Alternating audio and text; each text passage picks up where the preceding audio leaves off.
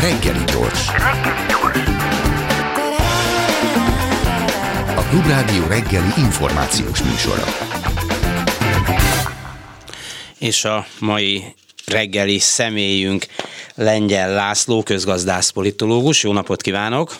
Jó reggelt kívánok! Segít nekünk, gondolom, ma reggelit értelmezni azt a világot, amelyet, ami körülvesz minket.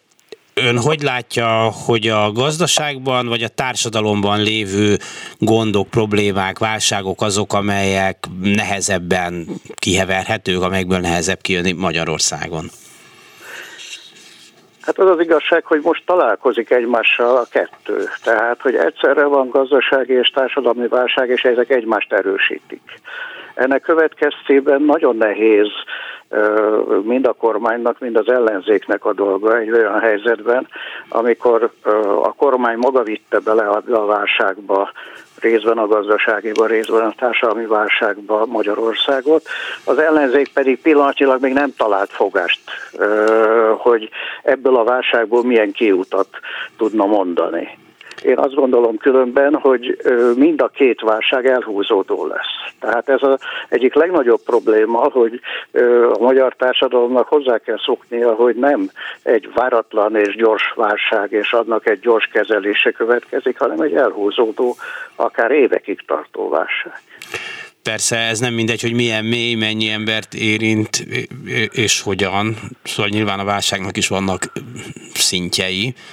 De hát itt mondjuk, ha nézzük akkor a gazdaságot, hát az infláció, ami, ami egyből föltűnik, a forint árfolyama, és ezekből nyilván következik egy csomó dolog.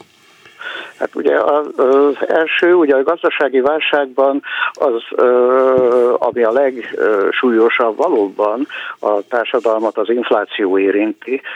Hozzá kell tenni, hogy ez is egyfajta társadalmi válság, mert hogy a magyar társadalomban az időseken kívül, akiknek volt már élménye egy jelentős inflációról, tulajdonképpen a fiatalokat ez teljesen meglepi, mert ilyennel egyáltalán nem találkoznak találkoztak. Tehát az, hogy a boltokban változnak az árak, méghozzá ilyen sebességgel, ez teljesen ismeretlen számukra, és meg is döbbenti. Az öregeknek pedig, hát tudjuk, hogy a nyugdíjasok számára az infláció az lényegében ugyanolyan rákos daganat, mint egy fiatal társadalomban a munkanélküliség. Ez egy ö, súlyosan ö, veszélyezteti lényegében az öregek életformáját és életmódját. Különösen, ha azt veszük figyelembe, hogy a nyugdíjas infláció a súlyosabb, mint az átlagos infláció, hiszen a nyugdíjasok jövedelméből sokkal több megy el azokra az alapvető élelmiszer és energiaforrásokra, mint a társadalom más részéből. A, néztem a statisztikákat, hogy most, hogy van nyugdíjemelés is, még így is legalább egy millió embernek 140 ezer, 142 ezer forintnál kisebb marad a nyugdíja, de ebbe benne vannak a sokkal alacsonyabb nyugdíjak is persze. Szóval ez a mediánja a dolognak. És Hát szóval, hogy, hogy, hogy ez szinte elképzelhetetlen, miközben hát legalább egy millió embernek minden hónapban el kell képzelnie, hogy ebből kell megélnie, és nincs különösebb társadalmi visszhang erre se. Az az igazság, hogy a társadalmi visszhangban mi mindig azt gondoljuk el, hogy fellázad a nép adott esetben az utcán tüntetések, a gyárakban sztrájkok vannak. Valójában különösen az öregekre vonatkozóan azt mégse várhatjuk, hogy nyugdíjasok tömegei lepjék el az utcát. Itt sokkal erőteljesebben egy mély társadalmi először megdöbbenés, hogy mi van itt, aztán pedig egy egyre terjedő, most úgy is mondhatnám, hogy egymás közti beszélgetés, egymás közti hangulat. Hát például a legtipikusabb, ma mindenki az inflációról beszél. Tehát a, miután megkérdezik egymástól, hogy hogy vagy, azonnal arról kezdenek beszélni, hogy mi mennyibe került a boltba. Tehát a, leg, a legszélesebb társadalmi rétegekben a családi beszélgetésektől a munkahelyi beszélgetésekig ez veszi át a helyét, hogy mi a csuda kerül ebben ennyibe, és hogy ki a fene tehet erről. És akkor az ott elindul egy vita, mert ugye a társadalom egy eléggé megosztott társadalom ahhoz, hogy az egyik fele azonnal Orbán Viktorra gondol, és ö, ne ismételjük meg azokat az átkokat, amiket mond. A másik fele pedig ráfogja, és akkor itt jön Brüsszeltől a ö, nem váltóvodások.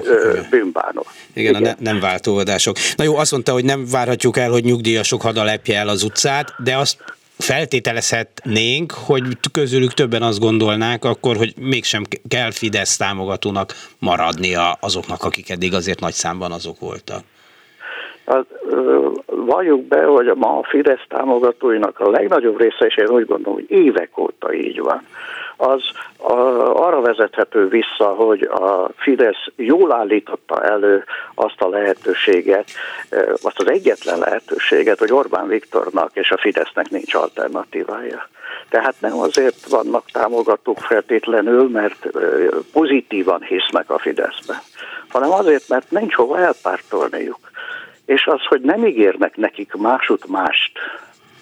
És most nem azt, hogy ha hó, hát akkor megáll az infláció, és megemeljük a nyugdíjat, és egyre jobb leszel, egyre jobban leszel, hanem hogy mi az alternatíva.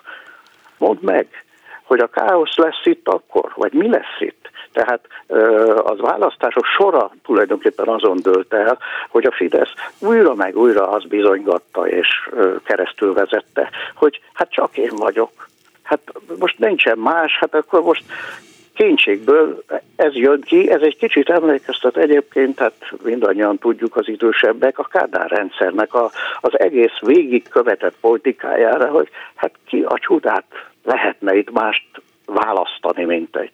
Ettől függetlenül én azt gondolom, ezt is próbáltam megírni egy korábbi cikkembe, hogy a rendszerek Magyarországon egészen váratlanul és tulajdonképpen érthetetlen módon, tehát előre kiszámíthatatlanul összeomlanak. Tehát reggel még senki se tudja, hogy délutánra már lőnek az utcán, vagy adott esetben délutánra a rendszer megbukott. Jó, ezzel sokszor vigasztaljuk magunkat. Nekem Avar János kollégám és barátom mondta sokszor, hogy 56. október 23-ának délelőttjén Gerő Ernő még nem gondolta, hogy az a nap más lesz neki, mint a többi. Na de azért a legtöbb nap ugyanúgy olyan lesz az este is, mint a reggel. Szóval ezzel csak áltatjuk magunkat, nem, hogy úgy is történik majd egyszer valami, mert mindig szokott, de hát már nagyon rég nem történik semmi, főleg magától nem szokott történni Jó, semmi. az a, az a baj, hogy én ezt nem áltatásként mondom, ez egy történelmi tapasztalat. Az a probléma, probléma, hogy bár úgy volna, és, a, és ez, ez szomorú, hogy van egy olyan alternatíva, egy olyan ellenzéki alternatíva, amelyből kiderül, hogy mit lehetne másként csinálni, és annak a reális levezetéséből következne egy politikai erő. Na most ezért van az emberben ez a, hogy hát sajnos gyászos módon lényegében az egy nap majd mégiscsak másként lesz ö, alternatívája van pillanatnyilag, és szomorúan mondom, ahogy 1918-ban, ahogy 56-ban, vagy valljuk be, még igazán 89-ben se ezt azért közelről láttam, senki se volt igazán fölkészülve.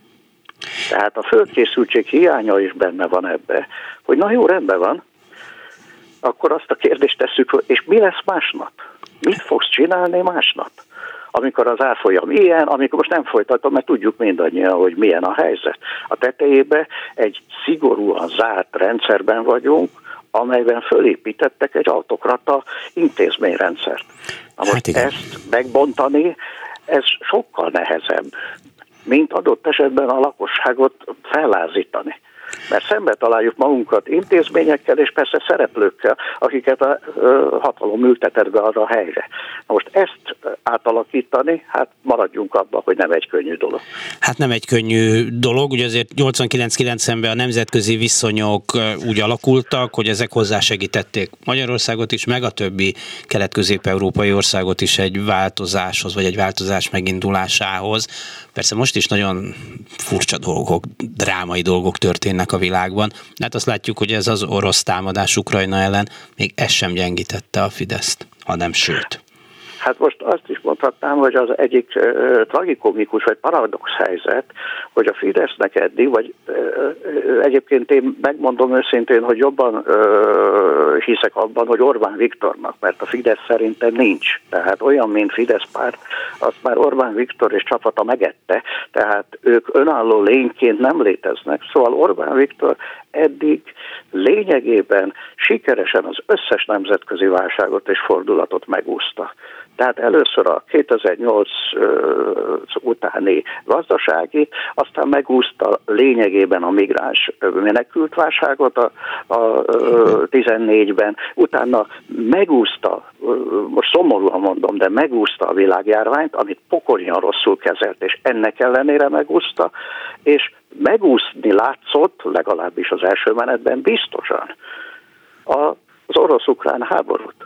Tehát a kétharmada bizonyosan annak köszönhető, hogy ügyesen, lényegében békepártinak mutatta magát, és az ellenfelet rá vitte az aknamezőre, hogy ők akarják a háborút, és ők akarják a magyar fiúkat elvinni Ukrajnába.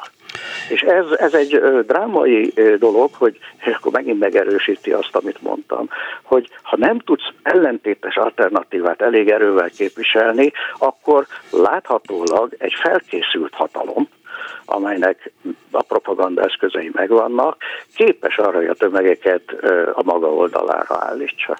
Jó, de az ember ellenzéki politikusokkal beszél, akkor egy idő után eljut oda, hogy azt mondják, hogy jó, de hol képviseljem az alternatívámat, hol mondjam el, hol van olyan fórum, ahol nagyon sok emberhez tudok eljutni. Elég sok emberhez eljutni. Ezt most én számtalanszor meghallgattam. Hadd mondjam, hogy szomorú, de olyan dolgokat kell értelmesen mondani, amely, most példákat mondok. Surányi György az inflációról Friderikusnál beszélt. Most már két milliónál tart a YouTube-on a nézettsége. Két millió ember. A ö, Bíró Zoli barátom Oroszországról és Ukrajnáról beszél, és egy milliónál tart a nézettsége. De mondhatom Holod Attilát, mondhatod, hát ezek ha értelmes dolgokat mondasz, tudják, hogy miről beszélsz.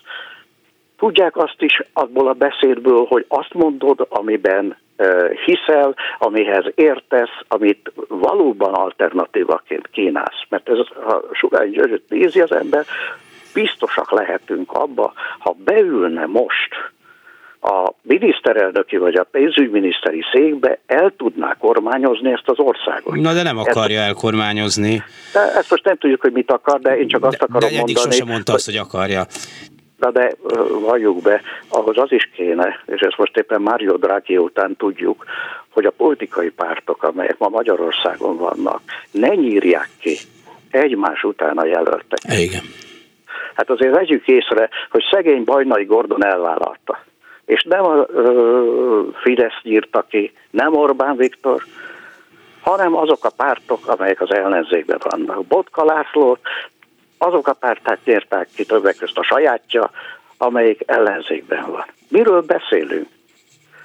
És Márki Zaj kiírtásában is legalább a fele részben a saját pártok voltak, és önmaga. Na most ez az a ö, borzasztó ebbe, hogy ki az, az őrült, most bocsánat, aki ilyen pártok mellett, akik gyíltan áskálódnak és gyilkolják egymást, elvállalja azt, hogy gyerekek, tehát könny, bocsánat, de könnyebb az országot vezetni, mint ezeket a pártokat.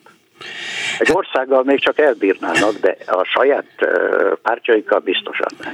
Jó, a Fidesz nem tudják legyőzni, az ellenzéki pártok szokták mondani cinikusan, de egymást még esetleg. Igen, ezen, ezen egyfolytában dolgoznak az elmúlt 12 évben. Na jó, ez a, ez a kérdés, hogy, hát, hogy ki lehet lépni ebből a dologból, vagy van-e erre szándék, illetve, hogy az ellenzéki pártok miért ilyenek? Azért, mert megvette őket a Fidesz, nem is feltétlenül úgy gondolom, hogy megy a pénzes postás, bár lehet, hogy van, ahol ilyen is van, és akkor azt mondja, hogy ennyi pénzt kiosztunk, hogyha azt teszitek, amit mi akarunk, hanem, hogy nem tudnak kilépni abból a feltételrendszerből, amit a Fidesz teremtett. Nekik hát bent vagyunk a parlamentben, bátor felszólalásokat mondunk, három évig meleg van, jó idő, valamit mégis teszünk, hát ugye ez nem elég, pff, arról most mi mit tehetünk, így is értem.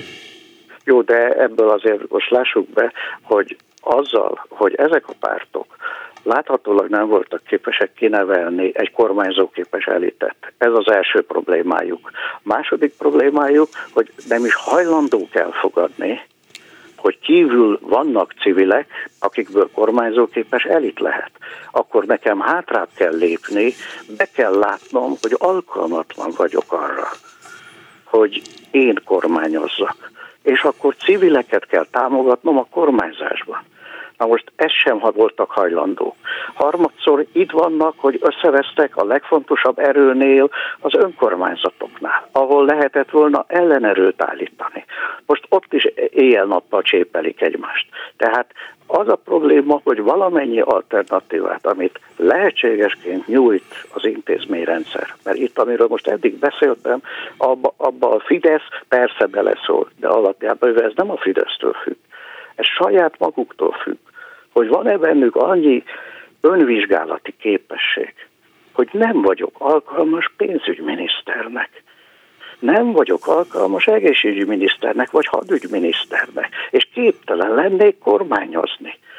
Ó, azt gondolják lát... biztos, hogy, hogy sokan azt gondolják magukról, hogy ők képesek lennének, a felől nincs kétségem, de azért, hogyha vitatkozhatok önnel, hogy azért itt van Budapest, minden vitával, és de, de egy reménytelen helyzetben mégiscsak el tudja az ellenzék, amit hagytak neki életteret persze kormányozni.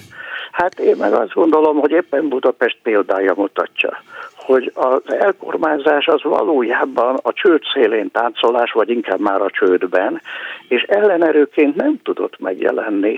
Főleg azért nem, mert ez a Budapest nem állt élére a nagyvárosi önkormányzatoknak. Hát semmiféle összefogást nem tudott produkálni 2019 óta Szegeddel, Pécsel, Miskolca, nem folytatom. Hát én azért vetettem fel a Szabad Városok Szövetségét, Igen. hogy fiúk, fogjatok össze. Hát legalább most fel tudom sorolni azokat a helyzeteket, amikor élet-halál kérdés volt az összefogás, legyen az éppen a világjárvány. Hívjátok föl egymást. Te mit csinálsz? De most is, hát alapjában véve összefogásra volna szükség egy ilyen megszorító csomag időszakában. Mi a közös energiapolitikátok? Mi az, amiben együtt akartok működni. És ebben még Budapesten sincsen együttműködés. A kerületek és egymás közt, és a kerületek és a főváros között mindenki külön-külön politikát csinál. Hát ez az, amit ö, újra mondok, ehhez a Fidesznek csak közvetve van köze. Tehát ezt meg lehetne csinálni, csak föl kéne venni a telefont, és meg kéne kérdezni, de hogy tudod összerakni a költségvetésedet. Mert hogy én nekem ez most éppen nem megy, adj tanácsot. És ezt szeretném elérni, hogyha mondjuk az emberek ilyenkor fölhívnák azt a Tóth Józsefet Budapesten, aki ides tava már évek óta összerakja úgy a költségvetést, hogy ellenzékiként is működik a városrésze de szóval valóban nem is tudom, hogy telefonálni kell-e, vagy, vagy, vagy mi ebben a módja, de lehet, hogy egy demonstratív megmutatása is annak, hogy mi együttműködünk, az hasznos lehetne. Tehát megjelennének együtt, együtt beszélnének, közösen beszélnének.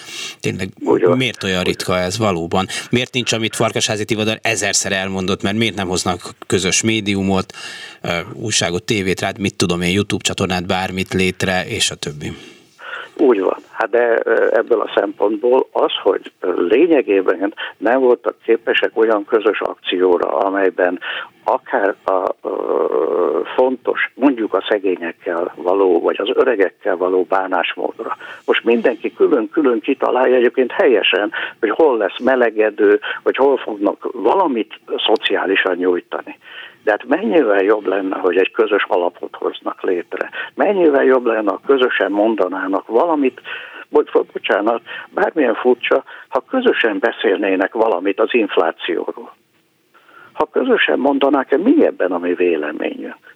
Akár adott esetben azt mondva, hogy igen, egyetértünk Surányi Györgyel, de valami olyasmit, ami, ami erről a helyzetről szól, nincs közös ellenzéki hang. Ez, ez az egyik legnagyobb probléma. Minden párt külön-külön, minden ö, város, minden városrész külön-külön, ezért a szemben álló egyébként vasba öltözött Orbán csapat ezt használja ki. Bár én most azt gondolom, hogy most először a válság során őket is iftés érte. És most egyáltalán nem biztos, hogy össze tudnak rakni egy egységet. Ez a fő problémájuk, hogy megjelentek a repedések az ő falukon is. És ezt bizonyos értelemben ki kellene az ellenzéknek tudni használni. Igen, ezt akartam mondani, hogy ha van egy ilyen repedés, akkor oda fajéket kell verni, azt vízzel locsolni politikai értelemben. Igen, így van. Azt mondja, hogy külön vannak, de hát erre, már hogy az ellenzéki pártok, de hát erre az a válasz, hogy ott volt az országgyűlési választásokon az összefogás, azt nem jött be, mert egy ilyen széles koalíciót, ami egészen elnyúlt jobb oldalon a jobbikig, bal oldalon meg nem tudom eddig, nem még nem lehet összetartani, és annyira más a szavazó tábor, hogy, hogy hát ez, ez nem működött. Tehát ezért Igen, nem de érdemes. azért játszik az, hogy nem, nem az volt az igazi baj, hogy ezek széles a koalíció, hanem nem jött igazán össze. Tehát papíron és ö, szavakban igen, azt mondták, hogy mi tulajdonképpen együtt vagyunk, de mindenki tudta, hogy nincsenek együtt. Ez egyébként azonnal kiderült a választások éjszakáján. Tehát abban a pillanatban, amikor a vereséget egymásra kezdték fogni, abban a pillanatban kiderült, hogy egymás között már korábban is eldöntötték, hogy ki az, akit a bukásért hibáztatni fognak, és egymás hibáztatásában egymásért nem kampányolunk a közös ellenzék helyett mi külön ellenzék vagyunk. Tehát az a baj, hogy látszatra, mert a választók követelték, a, az Európai Unió követelte, legyen végre egység. Tehát ez, ezt a követelést meghallották, mert nem tehettek mást, de nem akarnak egységbe lenni. Tehát igazán ez az a legfontosabb dolog, és most se akarnak akkor mi csinálunk külön egy árnyékkormányt, akkor mi csinálunk külön egy másik ö, civil erőt, akkor mi csinálunk valami mást, csak nem azt, amit te. Ez a legfontosabb érvük. Mert ha azt csináljuk, amit te, akkor a mi pártunk el fog tűnni. Ami különben ostobaság, mert attól erősödött volna, hogyha egységbe maradnak de ezt nem voltak képesek megcsinálni. És hát sajnos azt kell mondanom, hogy az egységnek ugye azért egy rendes programot kellett volna produkálnia, és ö, rendes képviseletet. Tehát többek között nem volt egységes média képviseletük, hogy mondjak egyet, amit az előbb is utalt rá. Hát azért ez egy óriási hiba. Miközben tudjuk, hogy valójában az előválasztások idején komoly esélyük volt a győzelemre. Tehát úgy nézett ki, hogy lehet valamit csinálni. És az ellenfél igazán nem volt jó helyzetben. Tehát sokkal jobban ki lehetett volna ebből jönni, de újra mondom, az ellenzék nem tudta kihasználni a háborút, nem tudta kihasználni, már akkor is volt infláció. Ez reménytelen akkor teljesen? Ó, dehogy is. Hát most gondoljuk Akkor el, hát soha ennyire nem. Hát oda, oda, kéne, oda kéne állni mondjuk a bolt elé, és azt mondani, mi folyik itt? Folyik itt. El kéne mondani, hogy ez egy őrület, hogy Orbán Viktor még mindig kitart egy Oroszország politika mellett, és a sajátja is tudják, hogy itt valami nem stimmel. De minél jobban gyalogolunk előre, annál jobban ki fog derülni. Én azt gondolom, hogy végül is a belső repedések lesznek igazán a problematikusak a Fidesznek, és nem annyira a külső támadás. De vannak belső repedések? Hát ezek hát persze, persze vannak hát... ilyen legendák, de hát, de hát egyelőre azért nem olyan ez, mint a 80-as évek legvége volt az MSZMP-ben, hogy ki lesz Kádár utóda, Grósz vagy Berec, vagy nem tudom mi és végül is nem ez lett az MSZMP politikai vége, hogy ott egymással vitáztak, hanem és leegyszerűsítve jött de annak a követ, Igen, de annak következtében összeomlott a rendszer. Tehát nem ők lettek a végül, ez az érdekes, hanem, hanem szétszették a saját hatalmukat. Szeretném mondani, hogy ebből a szempontból igenis törés van az önkormányzatokkal. Nem csak a baloldali önkormányzatok sínylik meg a mostani megszorítást. Fehérvárnak éppen úgy be kell zárni, amit be kell zárni. Hát igen, csak a és a többi városnak, polgár... és ez nem egy vicc, amikor azt kell mondani a választóknak, hát a, a jobboldali polgármesternek is szembe kell néznie a választóival. Hát azért ez nem úgy van, hogy ők, ők külön vagyunk, ha-hó, ha-hó. Hát megkérdezik tőle, hogy mi történt. Hát nem ezt ígértétek a választásokon. Hát neki is vannak nyugdíjasai, hát neki is vannak fiataljai, hát őnek is szembe kell azzal néznie, hogy sőt, neki inkább szembe kell néznie, mint a baloldali önkormányzatoknak, hogy hát mi történt? Hát hogy képzelette ezt, hogy most itt hirtelenjébe mi szociálisan segélyre szorulunk? Egy olyan városban, amely a mi városunk. Hát azért az egyik ilyen, az látszik, hogy a jobboldali önkormányzatoknak is baja van. És a másik, hogy a központban, hát látják, hát ha nem jutnak európai pénzhez, és az, ennek egyik legfőbb oka az Orbán Viktor és a rendszer, hát nem őrültek ezek, hát tudják ők is, hogy az ok ott van, az élőkön áll egy olyan ember, aki miatt nem jutnak pénzhez. Hát lehet, hogy ők öngyilkos alkatok, de annyira azért nem hogy úgy gondolják, hogy erről a pénzről le kell mondani, azért, mert Orbán Viktor szereti Vladimir Putyin többek között, és hogy őrültségeket üzen Brüsszelnek. Most hát nem... én nem gondolom, hogy ezt például a Navracsicsok olyan őszinte örömmel nézik, vagy Lázár Jánosok, Na de hát Navracsics is, meg Lázár is bele van kompromitálva ebbe a rendszerbe, Igen. mint egy rendes hát maffiába úgy működik. Ugye belépsz az első ételekkel, valakit lőnöd, aztán később, ha reklamálsz, hogy itt, itt embereket gyilkolnak, akkor megvonják a vállukat. Hát fiam, te is nem lehet innen kilépni. De erre azt válaszolom, annál kompromittáltabb, mint Grósz és Berec János nem volt a rendszerben. És ezek a Grószkárolyok egyszer csak, most csak azt kell mondanom, Grószkároly többek ezt levezette a lépcsőn Kádár Jánost. Igen. Mert ez diktálta az érdeke. Ez az igazság. Meg kell úszniuk. Hát ezeknek meg kell úszniuk. Hát nem, újra mondom, nem akarnak. Ha látta ezt a Lázár Jánost közelről, akkor tudja, hogy sok mindent gondol, de hát a legrealistább cinikus, aki nem úgy gondolja, hogy ideológia neki ki kell tartania, mondjuk, hogy keleten, keletről jön az erő, és Oroszország és Kínája jövő, és ezt kell neki fújnia. Hát pontosan tudja, hogy itt mi Németországtól, Franciaországtól és Európától függünk, Hát ha decételezzük föl, hogy itt idiótákkal van dolgunk, akik nem tudják a saját érdekeiket.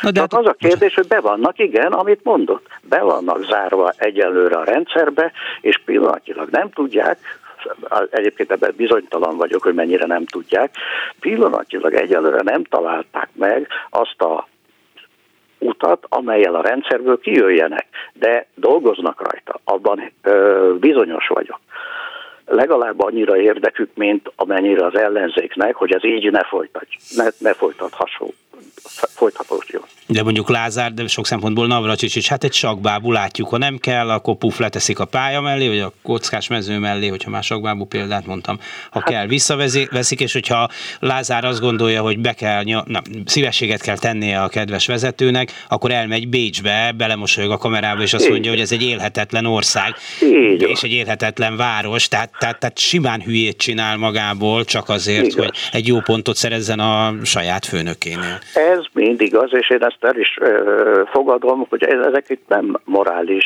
figurák, csak az a kérdés, hogy az igaz-e, hogy ö, úgy gondolják-e, és én ebben látok nagy különbséget, hogy vannak a Fideszben olyan vezetők, akik nem többek egyetlen bábnál, akiknek tényleg nincsen más ö, feladatuk, mint hogy kiszolgálják reggeltől estig a főnököt, és van azonban felnőtt itt egy olyan nemzedék, amelynek saját intézményei vannak, saját emberei vannak, erős ö, intézmények és erős emberek, aki el tudja képzelni másként is a világot. Én csak ennyit mondok, hogy aztán ők képesek lesznek-e.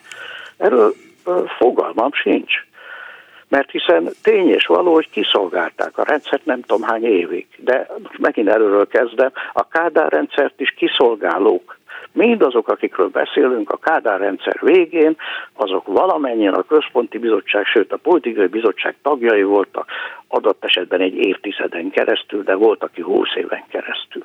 És uh, végigcsináltak sok mindent, amit uh, mai szemmel nézve uh, nem tekintünk uh, pozitívan, akkor se tekintettük. De az érdekeik legyőzték. Én csak hadd mondjam, hogy ha valaki azt gondolta a Grósz Károlyról, aki azzal kezdte pályafutását, hogy bejelentette a Budapesti Pártbizottságon 85-ben, hogy grósz vagyok, de nem, nem zsidó. Grósz vagyok, de nem a Dob utcából, legalább én így ismerem a legendát, hogy ezt mondta, grósz vagyok, de nem a Dob utcából, én ismerem ezt a városi most, legendát. Jó, hát akkor legyen jó. ez, de leginkább az, hogy ne keressék, hogy kicsinálta 56-ot, és most nem a felkelést, hanem a leverését, itt vagyunk, itt vagyok.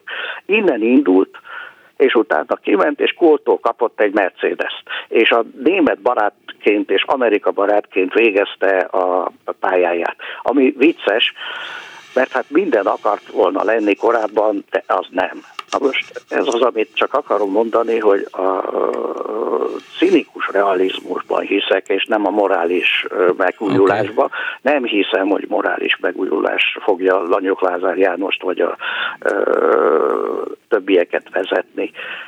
Azt érzékelem, hogy választóik vannak, első problémájuk, második intézményeik vannak, harmadik, hogy túl kell élniük, mert nagyon fiatalok még. Azért ebbe gondoljunk bele, hogy mit csinál majd egy Fidesz vezető, ha akár csak öt év múlva megbuknak. Hát visszavonul a vadászkastélyába, vagy a hát svájci, a svájci hát adóparadicsomba. Úgy ismerjük, úgy ismerjük azokat az ellenzékeket, hogy a vadászkastélyt hadni fogják, hogy ő élvezze. Hát én remélem, hogy nem, de ez egy másik dolog. De visszatérve az ön hát példájához... Tudjuk, hogy, tudjuk, hogy ez nem így van. Okay. Magyarországon még senki nem élvezett vadászkastélyt a bukása után.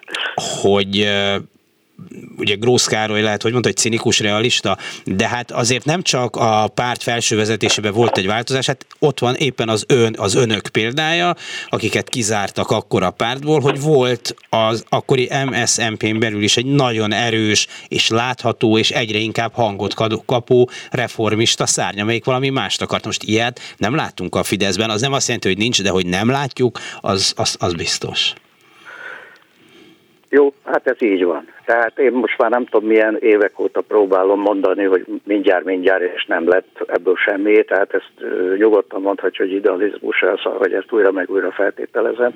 Mégis azt gondolom, hogy a válságok váltanak ki ilyen tehát a válságok kiváltanak nem feltétlenül reformszányat, kiváltják azt, hogy másként gondolkozzanak, másként viselkedjenek, mert a válságokra valamilyen választ kell adni. Az, amit most válaszként a Fidesz ad a válságra, az csak befele viszi őket. Ezt ők mind tudják. Na most ez, hogy befele viszi őket a válságba, az Orbán Viktori politika, erre nekik valamilyen választ kell adni. Ez a erő, ami a Fideszben egy óriási erő ma már, hiszen vidéken egy csomó helyen győztek egészen más meg, megoldásokkal, ez az erő valamit kell, hogy választ adjon. Nem nekem, hanem az ország egészének, annak, amelyik itt vár tőlük valamit. Tehát amit én mondtam, az nem az én várakozásom, ez az ország várakozása, a választóik várakozása, Hódmezővásárhelyé mondjuk azzal a Lázárral szemben, aki megígérte, hogy jobban fog kormányozni, és nem Hódmezővásárhelyet, hanem az országot. És egyelőre a kormányzás az borzasztóan megy. Hát minden nap látják az árfolyamot, minden nap látják az növekedő árakat, minden nap látják a leállított építkezéseket, hát nem kell ehhez olyan nagy ész, hogy megkérdezzék, ez a jobb kormányzás. Lengyel Lászlóval beszélgetünk. Oké, okay, hogy van itt egy ilyen nagyon erőteljesen felépített hazug propaganda gépezet, és a, hogy mondani, a csapból is az folyik, hogy. De miért hiszik el ezt az emberek egy olyan országban, jó, hogy azóta eltelt egy vagy két nemzedék mindenképpen, ahol azért arra voltak szoktatva a népek, hogy a sajtó nem feltétlenül mond igazat, nagyon kritikával kell elolvasni, ami megjelenik a népszabadságban, meg amit bemond este a híradó, bár szerintem a 70-es, 80-as évekre, amire én emlékszem, ilyen durva hazudozás messze nem volt, de, de, de, de miért hiszik el? És van egy olyan érzésem, hogy azért hiszik el, mert el akarják hinni, és azért lehet ezt csinálni, mert nagyon-nagyon sok ember el akarja hinni a nem váltóvodásokat, a terrorista ukránokat, a nem tudom én micsodát, ezeket boldogan benyalják valamiért, és tetszik nekik. Jó, hát ez, hogy el akarják hinni, azért ebben benne van az, hogy, hogy tényleg van egy évtizedes gyúrás, tehát az vithatatlan, hogy az egyik legnehezebb dolog az lesz az Orbán rendszer után, hogy itt maradnak azok az emberek, akik 10-12-15 éve lényegében egy agymosáson mentek át. Az, hogy hát főleg amit a nemzetközi viszonyokról gondolnak, hát az, az egészen elképesztő. ennek következtében nagyon nehéz lesz majd elmagyarázni, hogy van más világ, egy másik gondolkodás, van más tetteknek is lehetősége. Én ezért örültem, amikor kiderült, hogy itt a független értelmiségiektől hallgatott tulajdonképpen nagyon egyszerű tézisek, hogy valaki megmagyarázza, hogy tényleg mitől van az infláció anélkül, hogy politikailag valami fajta különösebb ellenségességet tanúsítana. Egyszerűen csak a gyers tényekből levezeti elméletileg és gyakorlatilag, hogy mi ez.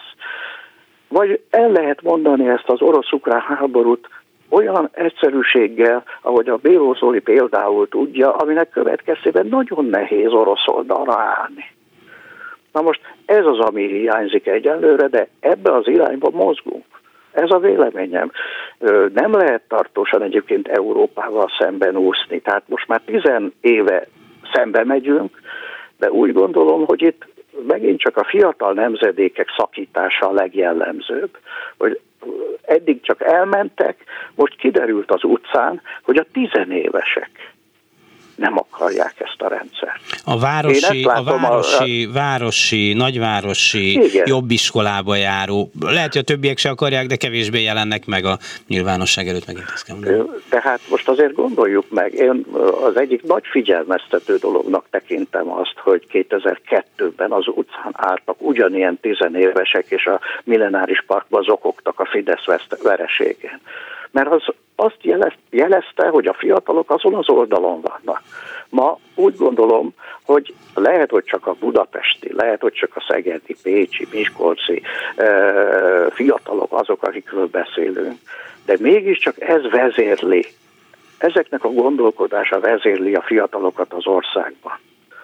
És ez a gondolkodás nem kér a Fideszből, és nem kér abból a, abból a szellemi térből, vagy szellemtelenségből, amit kialakítottak. Nem kér a kultúrharcból. Azért ezek teljesen, ebből a szempontból azt kell mondani, hogy a legbíztatóbb ebben az egész pedagógus tüntetésben ez.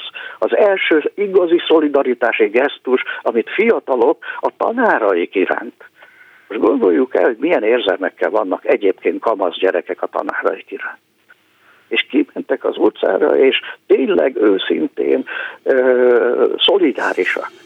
Hol van Magyarországon ilyen típusú szolidaritás, vagy hol volt eddig? Hát éppen ez volt a baj, hogy egyetlen ágazat ö, nem volt szolidáris a másik ágazattal. Egyetlen vidék nem volt szolidáris a másik vidékkel. Most végre valami megjelent, és szerintem ez egyre fog fokozódni, mert az emberek magukra maradnak, és akkor el kell gondolkodniuk, hogy ki fog rajtuk segíteni.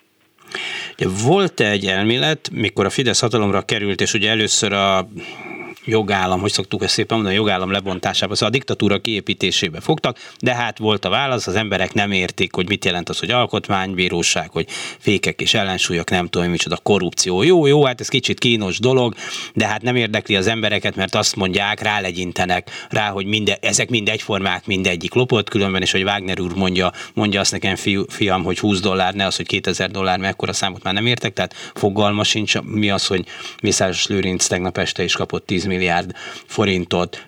Valamire az egyetlen dolog, ami érdekli az embereket, az, hogy milyen életszínvonalon élnek. Na most itt vagyunk egy nagyon komoly életszínvonal romlás kellős közepén, és a legutóbbi felmérés szerint, amennyire persze annak lehet hinni, még mindig 51 on áll a biztos válaszadók körébe a Fidesz. Tehát még csak az se számított. Igen, de megint azt kell mondanom, hogy pillanatilag az a politikai pályán nincsen ellenfél. Tehát a, a megingás az azért nem történik meg, mert nincsen igazán ellenfél, de ha ugyanakkor felmérik azt, hogy ki a felelős az inflációért, most már nagy többség a kormány teszi felelőssé. Tehát nem a ö, Brüsszelt, és nem a cigányokat, zsidókat, homoszexuálisokat, és tovább. Na jó, tehát de honnan... azért ezt lássuk be, hogy, hogy itt egyre kínosabb lesz. Minél tovább tart, tehát ö, ketté vál, az az érdekesebben, hogy a gondolatok ketté válnak. Tehát, hogy, hogy tulajdonképpen ö, olyan mértékben ö, a Fidesznek sikerült ügyesen megoldania, hogy lényegében nincsen a hatalom alanya, tehát az ők, az, azt uh, hol Orbán Viktor játszik ebben, hol a kormány, hol a Fidesz, lényegében nem találták meg az ellenfelet, pedig, és igazán akkor lesz a baj, ez megint a 80-as évek, amikor egyszer csak egy társam levonja a következtetés, hogy Kádár elvtárssal van baj. Ez az igazi kérdés, hogy mikor vonják le, hogy az a kép, amely alatt ülünk, Orbán Viktor képe, itt ő vele van baj. A rendszer egésze ő miatta ilyen. És ezt a rendszert meg kell választ, változtatni. Ez az igazi gond, hogy e, ugyanakkor nincs senki fölkészülve az igazi változtatásra. Tehát arra már föl van készülve, hogy, hogy itt valamit kell csinálni, de hogy mit, arra vonatkozóan nincsen semmiféle felkészültség. Na de azt mondta, hogy nincs ellenfél a politikai pályán, de, de honnan lesz, vagy mitől lesz, vagy mikor lesz? Hát ez megint csak azon múlik, hogy képesek vagyunk-e ebben a szituációban, amiben vagyunk, képesek leszünk-e ö, ilyen beszélgetéseket politikusokkal, ö, ellenzék, egy egységes ellenzékkel, gondolkodókkal ö, végrehajtani, vagy tartósan ebben a ö, szomorú, pessimisztikus, ebből sose lesz semmiben ö, fogunk élni. Ez az, amit én most itt nem tudok megjósolni, hogy ez mikor lesz. Az biztos, hogy az események én úgy gondolom, a jövő év elejére a társadalomból kikényszerítik, hogy legyen valami változás. Hogy aztán ezt hogyan fogják majd a társadalomban megoldani, arra vonatkozóan, hát itt jön a politikának a felelőssége. Hogy ez bizony már régen meg kellett volna tudni alternatívákkal oldani. És eddig erre nem voltak képesek. Hát ez az igazság. Igen. És hát majd meglátjuk, hogy ö, ezzel a garnitúrával egyáltalán képes-e Magyarország megoldani. Na de hát Ez az egy, igazi nagy probléma. Hogy egy klasszikus mondta, egy ország, egy csőcselék, hogy egy ország egyel itt mindegy, merről nézzük. Igen, de hát volt idő azért fölnőni, és most megint akkor a végére hadd mondjak biztató dolgokat. Tulajdonképpen kiderült, hogy volt itt kormányzóképes elit, és a bajnaik előkerülése és meggyőződésem, hogy az előbb emlegettem embereket, itt a civilek köréből előkeríthetők olyanok, akik értenek valamihez, amit úgy hívunk, hogy kormányzás. Ez egy nagyon nagy dolog. Ez egy csomó országban egyszerűen nincs ezt most komolyan mondom, ezt éppen Szlovákia példája mutatja, hogy ott megtörték a Ficó ellenállását, bejutottak, és előkerültek emberek, akiknek halvány fogalmuk sincs a kormányzásról. És, és Magyarországon még, léte, még létezik, Magyarországon még létezik, ez egy nagy előnyünk, még létezik kormányzóképes elit, amelyik el tudná látni az ország kormányzását. Kettő, az önkormányzatokban kialakult egy olyan ö, csapat, akik akik igen, egy városrész, egy város kormányzását mondjuk úgy, hogy, hogy tökéletes színvonalal megoldják. A Botka Lászlók Szegedet elvezetik úgy ellenzékből, ahogyan el kell vezetni. És Budapestnek is vannak olyan polgármesterei. És ezt csak a baloldal produkálta, mert én a jobb oldalon ugyanezt alig látom. Na most ez, hogy van ilyen, az azt jelenti, hogy lehetséges változtatást elérni, csak a többegek és a az ilyen típusú vezetők között valamilyen kapcsolatot kell találni. Hát igen. De hogyan, mitől, mitől változik ez a ellenzéknek ez a hm, visszafogott magatartása? Hát ugye ebbe az tényleg közrejátszik, hogy az ellenzék pártjainak egy része többé-kevésbé megszűnt vagy megszűnőben van. Tehát ez már is azt jelenti, hogy ö, kevesebb politikai erővel kell számolni. Másrészt a semmiből hirtelen előkerültek politikai erők tulajdonképpen 89-ben is. Tehát én azt abban azért reménykedem, hogy a civilek egy része el fog kényszerülni, hogy csináljon pártot, csináljon valamilyen politikai mozgalmat, azok után, hogy végre megcsinálja valamelyik ágazatnak a mozgalmát. Most megint példát mondok, a pedagógusok mozgalmát két tanár vezette, úgy hívták, hogy Horn Gábor és Pokorni Zoltán. Mind a ketten utána párt, először szakszervezetet alapítottak, aztán mindketten pártokban jelentek meg, és oktatáspolitikusként. Na most ezt, ez egy fejlődési folyamat. Ez szerintem el kell, hogy következzék itt Magyarországon. És még egy, én akkor optimista módon azt mondom, kifejezetten kedvez a nemzetközi helyzet. Itt ö, minden álhír ellenére, hogy jön Melóni, meg nem tudom, mi nem igaz, alapjában véve jönni itt még mindig egyértelműen és világosan. Ö, elsősorban most a közép-bal jön, ö, és kevésbé a közép-jobb, de mindenképpen a középen van most Európa, és az nagyon várja, hogy képesek legyünk valamit csinálni. Nagyon erős támogatást lelhet egy új kormányzat, aminek most nagyon nagy a szüksége is, mert hogy szükségünk van nem csak pénzre, hanem tapasztalatra, tudásra, amit átadnak, hogy segítsenek nekünk, mert az átmenetünket lényegében, és ebben most be kell látniuk, súlyos felelősségük van, hogy itt Orbán Viktor kiépíthette a rendszerét. Ugyanilyen felelősségük, hogy ebből a rendszerből velük kilépjünk. Hát igen, volt egy ilyen elképzelés, hogy majd az Európai Unió megfegyelmezi az Orbán rendszert, de hát most persze ez is változik, de eddig minden további nélkül kis morgolódással, de finanszírozta a Brüsszel ellenes kampányokat is. Igen. Így van, és ezért mondom, hogy súlyos felelősség terheli őket azért, hogy hagyták, hogy mellettük, vagy bennük, ezt mondhatom, mert hiszen belül voltunk, Vagyunk. mind az Európai Unió, mind a NATO lényegében hagyta, hogy egy Európa ellenes és NATO ellenes politikai vezetés átvegye a hatalmat Magyarországon, és kiépítsen egy olyan autokráciát, amelynek nincs helye Európában. És ezt eltűrték, ez az ő felelősségük. Na most kezdenek ráébredni, szerintem a parlament többé-kevésbé ráébredt. Valószínűleg a bizottságban is felfogták, hogy ez itt most nem mehet így tovább, akik egyébként pragmatikus figurák. És úgy gondolom, hogy a tanácsban pedig azok a miniszterelnökök és elnökök, akik újra mondom, középpárti politikusok nagyon nem szeretnék, hogy egy szélsőséges politikus rendszeresen megvétózza az ő határozataikat, döntéseiket. Köszönöm szépen Lengyel Gászlónak, hogy itt volt velünk ma reggel. Viszont hallásra! Én köszönöm, viszont hallásra! Önöknek pedig köszönöm szépen az egész reggeli, ami persze ma csak 8-tól kezdődött figyelmet, hiszen ez egy ünnepi műsor, nem 6-kor kezdtünk, hanem 8-kor, de holnaptól már aztán visszatér az élet a normális menetében, és ma is sok fontos műsor lesz a Klubrádióban, úgyhogy hallgassák tovább. A mai műsor elkészítésében munkatársaim voltak Král Kevin, Balok Kármen, Lantai Miklós, és itt a stúdióban Bencsik Gyula, a szerkesztő Korpás Krisztina Dési Jánost hallották. A viszont hallásra.